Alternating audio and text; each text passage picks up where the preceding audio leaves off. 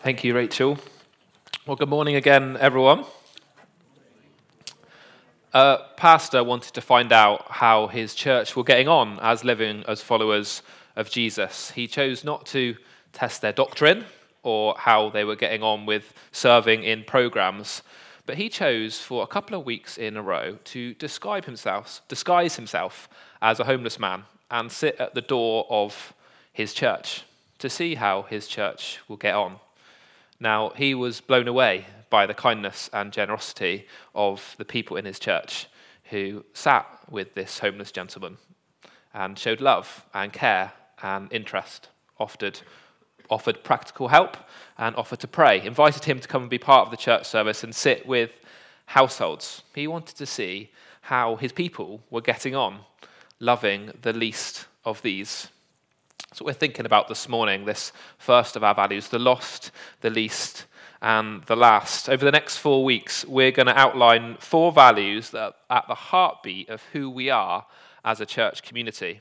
They're not doctrinal statements, though faithful biblical doctrine is important to us. They're not specific strategies, because over time, these will change. They're values that shape what is important to us. Ellen's spoken on these before, but we wanted to take some time to focus on one week by week and to consider together how they affect our life together and our life as followers of Jesus, seeking to live for Him 24 7. If you're a guest here, maybe you're someone here exploring faith, then listen in and hopefully it will help you get a flavor of the kind of community that we are seeking to be and the Jesus that we're seeking to follow. We are committed to the lost, the least, and the last. Some of you might note uh, that we often used to use little in this phrase as well. We've made it a little bit snappier, but little is very much part of this, perhaps those who are sometimes the least and left out. This value is not unique to us here at CBC because, like all our values, it's rooted in the Bible and specifically in the way of Jesus. Now, as people of the way, as the early believers were called. We are committed to the lost, the least, and the last. What do we even mean by that phrase then? Well, the words lost, least, and last are based on the words of Jesus, and they come in quick succession in the Gospel of Matthew. Together, they signify those who are forgotten, in need, deemed unworthy, left behind, and distant from God as we talk about being committed to the lost, the least, and the last, this isn't us and them language, as in all, all of us, in some shape or form, have and do find ourselves as the lost, the least, and the last. Lost, feeling apart from God, least, in need of help, and last, left out or excluded by others. I want to talk us through uh, three passages. Two of them have been read to us. One of them we're going to dive into in a bit, bit more detail. They're all in the Gospel of Matthew. They're going to help us to consider our theme today and the fact that the lost, the least, and the last, being committed to that, is the heartbeat of who we are and what we're called to do and be as a church community. But this is part of the big picture of the Bible. Has anyone here ever read the Red Letter Bible? The Red Letter Bible. A Bible, um, one or two. It's a, it's a Bible that goes through and highlights in red all the verses that are particularly about the poor, the marginalized, and the needy. And you'll see this theme, God's heart for those on the fringes, the whole way through the Bible. There are over 4,000 verses highlighted if you go for those categories. If you're not reading your Bible on your own at the moment, can I suggest maybe you pick up Luke's Gospel? In Luke's Gospel, you see Jesus' bias, his emphasis on serving the needs of the poor and the marginalized and the neglected. First up, then, the lost. The lost. And Matthew 18, Cindy read this passage for us about the shepherd now, if you see it in your Bible in Matthew 18, there's a little footnote. Matthew 18:11 isn't included in all our versions, but the exact same words are included in Luke 19 in Zacchaeus' story. And it says this For the Son of Man came to seek and save the lost. This phrase comes in the context in Matthew's gospel of Jesus saying not to despise the little ones, the children. And he tells the story of the shepherd who goes looking for the one sheep. He's already got the 99 safely in his care, but he goes looking for the one sheep. The disciples here were in danger of self interest only and thinking themselves great being with Jesus themselves. But in this parable, the shepherd, a wonderful image of God in the Old Testament, and Jesus himself in the New Testament claims to be the good shepherd. The shepherd goes on an all out search for this lost, precious sheep, leaving the comfort and safety of what he knew to rescue the lost sheep.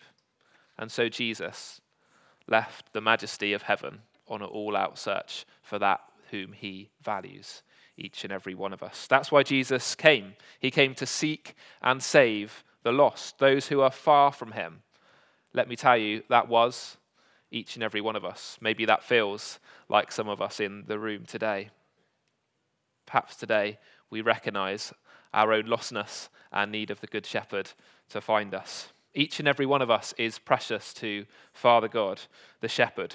So much so that Jesus came into this world to search and to save. So much so that Jesus gave up his life so that the lost could say and sing, I once was lost, but now I'm found, was blind, but now I see.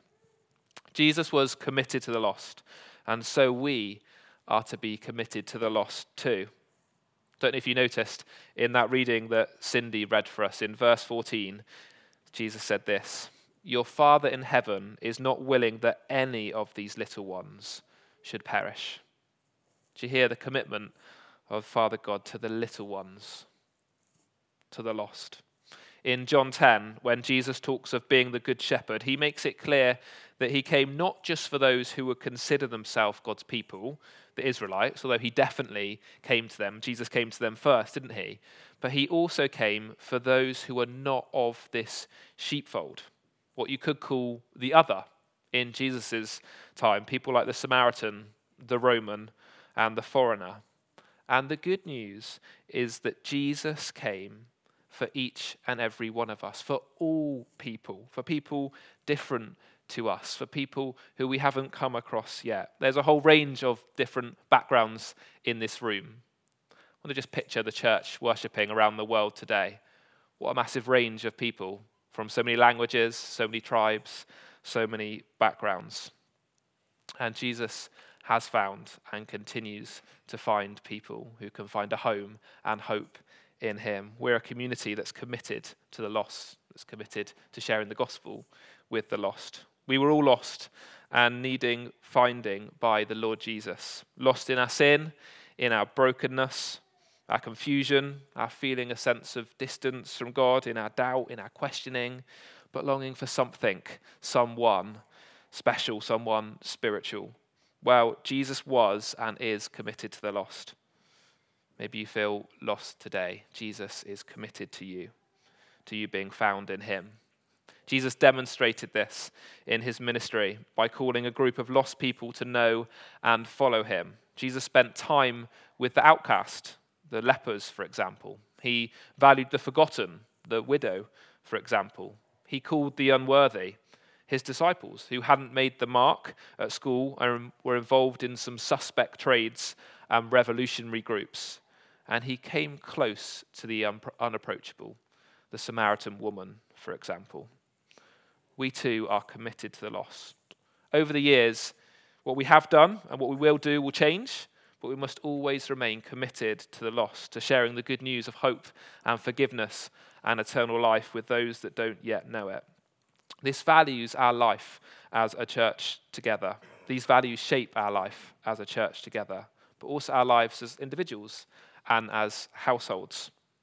A survey by Scripture Union, this was before the pandemic, estimated that 95% of children and young people don't go to the church in the UK anymore.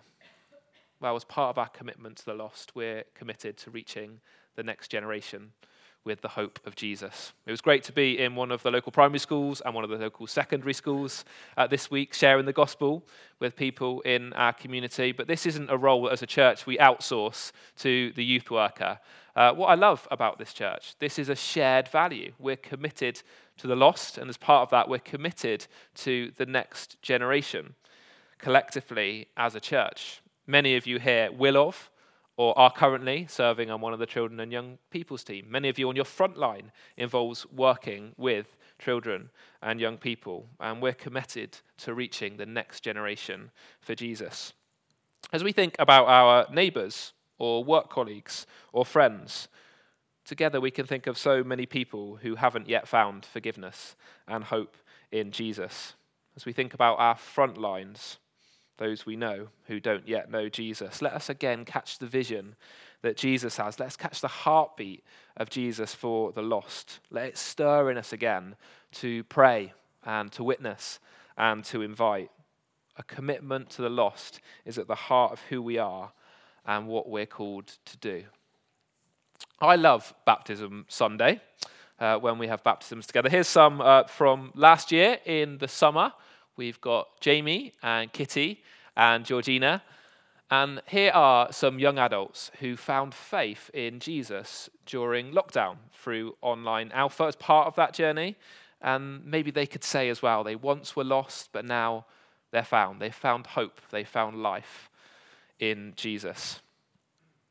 Stories that bring joy to our heart. We're committed as a church to reaching the lost. And this affects what kind of activities we run and how we do them. It affects how we do services. We want to do them in a way that is accessible to those wanting to explore faith, both online, listening in with us, and in person. It affects the welcome that we offer. It affects the opportunities that we try and provide together to share faith. Things like Alpha or alternative gatherings, trying to find ways that people can explore faith who wouldn't necessarily gather with us here. This value affects our prayer life, being intentional about witnessing, making sure we're spending time with the lost. And I speak to myself as much to anyone else here. A couple of years ago, as a leadership team, uh, we had a, a, kind of a few months where we talked regularly about being intentional about being intentional about sharing our faith, and we kind of had a bit of homework, so we were kind of we had to be on it. So each month, uh, we'd be encouraged to be praying and thinking, God, give me opportunities to share the gospel. How can I be intentional about reaching the lost? And we come back and we'd share how things were going, and we tried to celebrate the act of trying, the act of giving it a go, the act of having some courage, People wouldn't always necessarily um, want to come to faith straight away. But you know what? As we tried that, I found that every time I prayed, it wasn't too long after that God made a way for an opportunity for me to share faith with someone on the school run or on the street or playing football or wherever it might be. I dare you to join in and to be intentional about being intentional about sharing faith with the lost. Let's be intentional about sharing faith. As a church, we're committed to the lost. We're also committed to the least. Um, Rachel read to us from Matthew 25. You might want to open your Bible. I'm going to dive into this one a little bit more. It's on page 995. If you're not used to reading the Bible, um, just dive in. I'll point out some verses as we go through. Matthew chapter 25, page 995 in front of you. So in Matthew 20, 25, we see the sheep who Jesus called into his sheepfold at Judgment Day. Jesus is coming again, and it's good to be reminded of that. We can see that in verse 31. He will come as judge on his glorious throne. When he comes and all will be gathered before him, he'll separate the sheep from the goats, verse 32 makes that clear for us. A shepherd, having run his flock together during the day, would separate his sheep and the goats. The goats needed to stay warm overnight. And Jesus teaches of the separation that there will be on Judgment Day. Not into families or people groups, but of individuals who will need to give an account of the way they've lived their lives. Perhaps it'll be more comfortable in our tolerant world to think of all being accepted on Judgment Day. But this isn't what Jesus says, nor is it more widely what the Bible teaches. Jesus separates the sheep and the goats into two groups. In this parable, we have a call to love and serve the poor and needy, the least, if you like, in light of the judgment that the return of Jesus will bring. What's interesting here is how the sheep and goats are identified. Now, we know that it's by faith in Jesus that we're saved, that we're part of the sheepfold, if you like. But in this parable, there are some clear expectations of what it looks like to be a sheep, to be a follower of Jesus. The parable is not really a judgment scene, as each person's identity and their destiny is clear. They're either a sheep or they're a goat. Verse 34 the sheep will receive an inheritance at the end of time and interestingly, they're described in verse 35 and verse 36 as those who fed the hungry, gave a drink to the thirsty, and invited the stranger in, those who clothed the naked, looked after the ill, and visited the prisoner. Jesus makes it clear that in doing these things for others, they were in fact doing these things for Jesus himself. In Jesus' coming, he became the least of these. He was the one who himself was despised. He was rejected. He was left out and he was treated horrendously. Now, too, in this parable, he's hidden in the least of these himself. In contrast to the sheep, the goats, the goats, those are left. Those on the left were given no inheritance, but instead would be thrown into eternal fire. Verse 41. Why? Because they'd ignored the least of these, and in so doing had ignored Jesus himself. They didn't feed the hungry, give a drink to the thirsty, welcome the stranger, clothe the naked, or visit the ill or imprisoned. Verse 42 and 43. Following the same line of thought, Jesus makes it clear that whatever you did not do for the least of these, you did not do for me. In this parable, we have the contrast between the sheep on the right, who were committed to the least of these and would have eternal life, whereas those to the left, who ignored the least of these, the goats, would go to eternal punishment. Let me make two points from this parable. First is this when serving those in need, we are serving Jesus himself. By the least of these, we're given the examples of those who needed a welcome the hungry, the thirsty, the ill, and the prisoner. There's no case made for each one, no justification as to why they deserved this care and this help. And in reality, Jesus came to each and every one of us when we didn't deserve his help and his care. While we were still sinners, Christ came to us, Paul writes. So, in following our Saviour Jesus, we are committed to the least of these. As we serve the least of these, we are serving Jesus himself. And secondly, serving the least, the outsider in our community, is a mark of true discipleship. It's not an optional extra. In this parable, it was the clear marker of who true sheep were, who the true followers of Jesus were. I was uh, with the men on the men's weekend last weekend. Really good to have Carl Beech with us who was speaking here last week. And one of the things he shared with us is this kind of double conversion. The first, when he comes to discover the life and hope and forgiveness in Jesus that turned his life around. But the second that he shared was the conversion of his heart being broken for the poor and the needy, for the lost, the least, and the last. And so, too, we want to pray and say, God, break our hearts for what breaks yours, for the needs of those around us. When we read a parable like this, an obvious question might be to say, well, is it all about what we do then? Spurgeon asked this. Are we then, after all, to be saved by our works? By no means. Yet are our works the evidences of our being saved? If our actions are such as Christ will commend at the day of judgment, they prove that we're saved by grace and that the Holy Spirit has wrought effectively in us and through us. How we live is evidence that we're followers of Jesus. As James might say, faith without deeds is dead. And so we're committed to the least. And again, we do this together. And it will look different for different ones of us at different times. But it's at the heartbeat of who we are and what's important to us. Now, I love being part of this church community. And as I look around our church community, I can think of a couple who spend hours and hours welcoming refugees and practically helping them as they settle into life in the UK and all the challenges that it brings. I can think of teachers and support staff in schools who go above and beyond to include those who so easily could be left behind, those with extra needs. I see families offering a home to children who otherwise wouldn't have one, be that through fostering or adoption. I think of retired members of our church who go above and beyond for their neighbours to show love and care. And collectively, collectively run a CAP centre, supporting those with financial challenges and sharing the gospel too.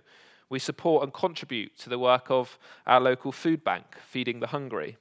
Heart, serving the homeless. In Lunch Club, we look to provide a weekly meal for the elderly who are sometimes isolated and lonely.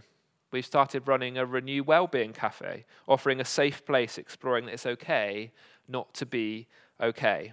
We value and welcome children and young people who could so often be forgotten, and we look to d- demonstrate God's love to the little like Jesus modelled for us. This is to name just a few things we do, individually and collectively. We support 16 different mission partners who are committed to the lost, the last, and the least, not just here, but further afield throughout the world. We're committed to the least, and this will remain at the heartbeat of who we are as a church. There is so much need around us. Let's pray, God, break our hearts for what breaks yours where we are. For some, catching God's heart for the least will result in going to new places to love and serve the least. Now, we can't all do everything, but collectively, we can make a difference to the least in our community. And we can support believers further afield as well. This must stay at the heart of who we are. It's not an added optional extra for believers in Jesus. We're committed to the least. The question be helpful to ask ourselves is how we each playing our part in this. And lastly, the last. Finally, the phrase last comes up at several times, but in Matthew 20, in the parable of the workers in the vineyard, Jesus tells a story demonstrating the kingdom of God, explaining the kingdom of God of a landowner who looks for some people to work his vineyard. He agrees a deal with someone at the start of the day and agrees to pay him one denarius, a fairly good wage for the day. And the worker sets off at nine o'clock and at 12 o'clock, he invites some more workers to come and join in the work. At three o'clock, again. And at five o'clock, he goes to kind of the, the market and he says to some people in the market, Why aren't you working?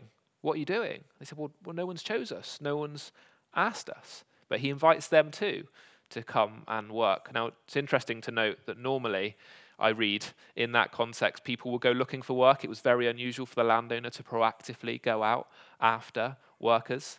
But here we see, we have this scene. The end of the day, what happens? It describes that the landowner pays the workers. He starts with the last, those who started at five, and ends with those that started at the end of the day. Now, the first workers who'd only been working maybe for an hour or so, he pays one denarius. He goes on to pay all the others one denarius. The ones at the end say, Whoa, whoa, whoa, this isn't fair. Well, the landowner says, Well, I gave you what I said I'd give you, didn't I? And the last of those were given the same amount as those who'd worked all day. Now, we could have a whole sermon on this parable. Let, let me say this. In this parable, we see the generous landowner giving to all, not because they deserved it, but because the landowner, like Father God, is generous and offers his kindness to those who would leave and be left in last place, the ones who were last to be included. In Jesus' day, perhaps could say this would be those who were unemployed, those who didn't have a trade, the children, the widow, the unclean, or the outcast. I wonder who we might consider the last and vulnerable today. Maybe sometimes you feel like the last yourself, the one forgotten, the one whose needs are neglected, who others haven't considered. While Jesus came to the lost, the least, and the last, and he comes to each and every one of us. You see, Jesus told the religious leaders that he didn't come for the healthy, but for the sick. The church is a place for the wounded, like a hospital. I mean that in two senses. The church is a place for the wounded to be, for the forgotten, the grieving, the hurt, the poor, the confused, the doubting.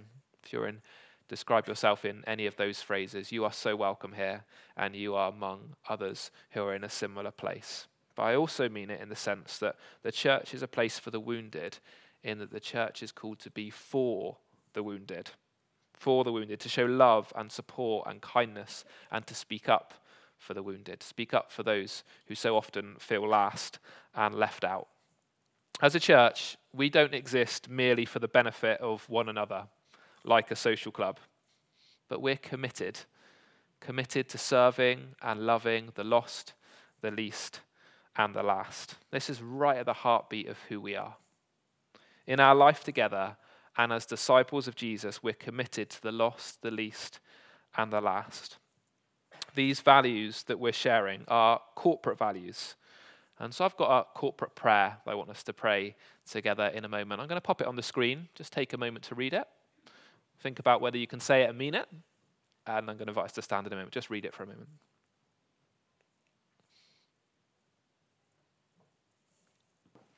If you're watching with us at home, then do join with us if you can in saying this prayer. Let's pray it together.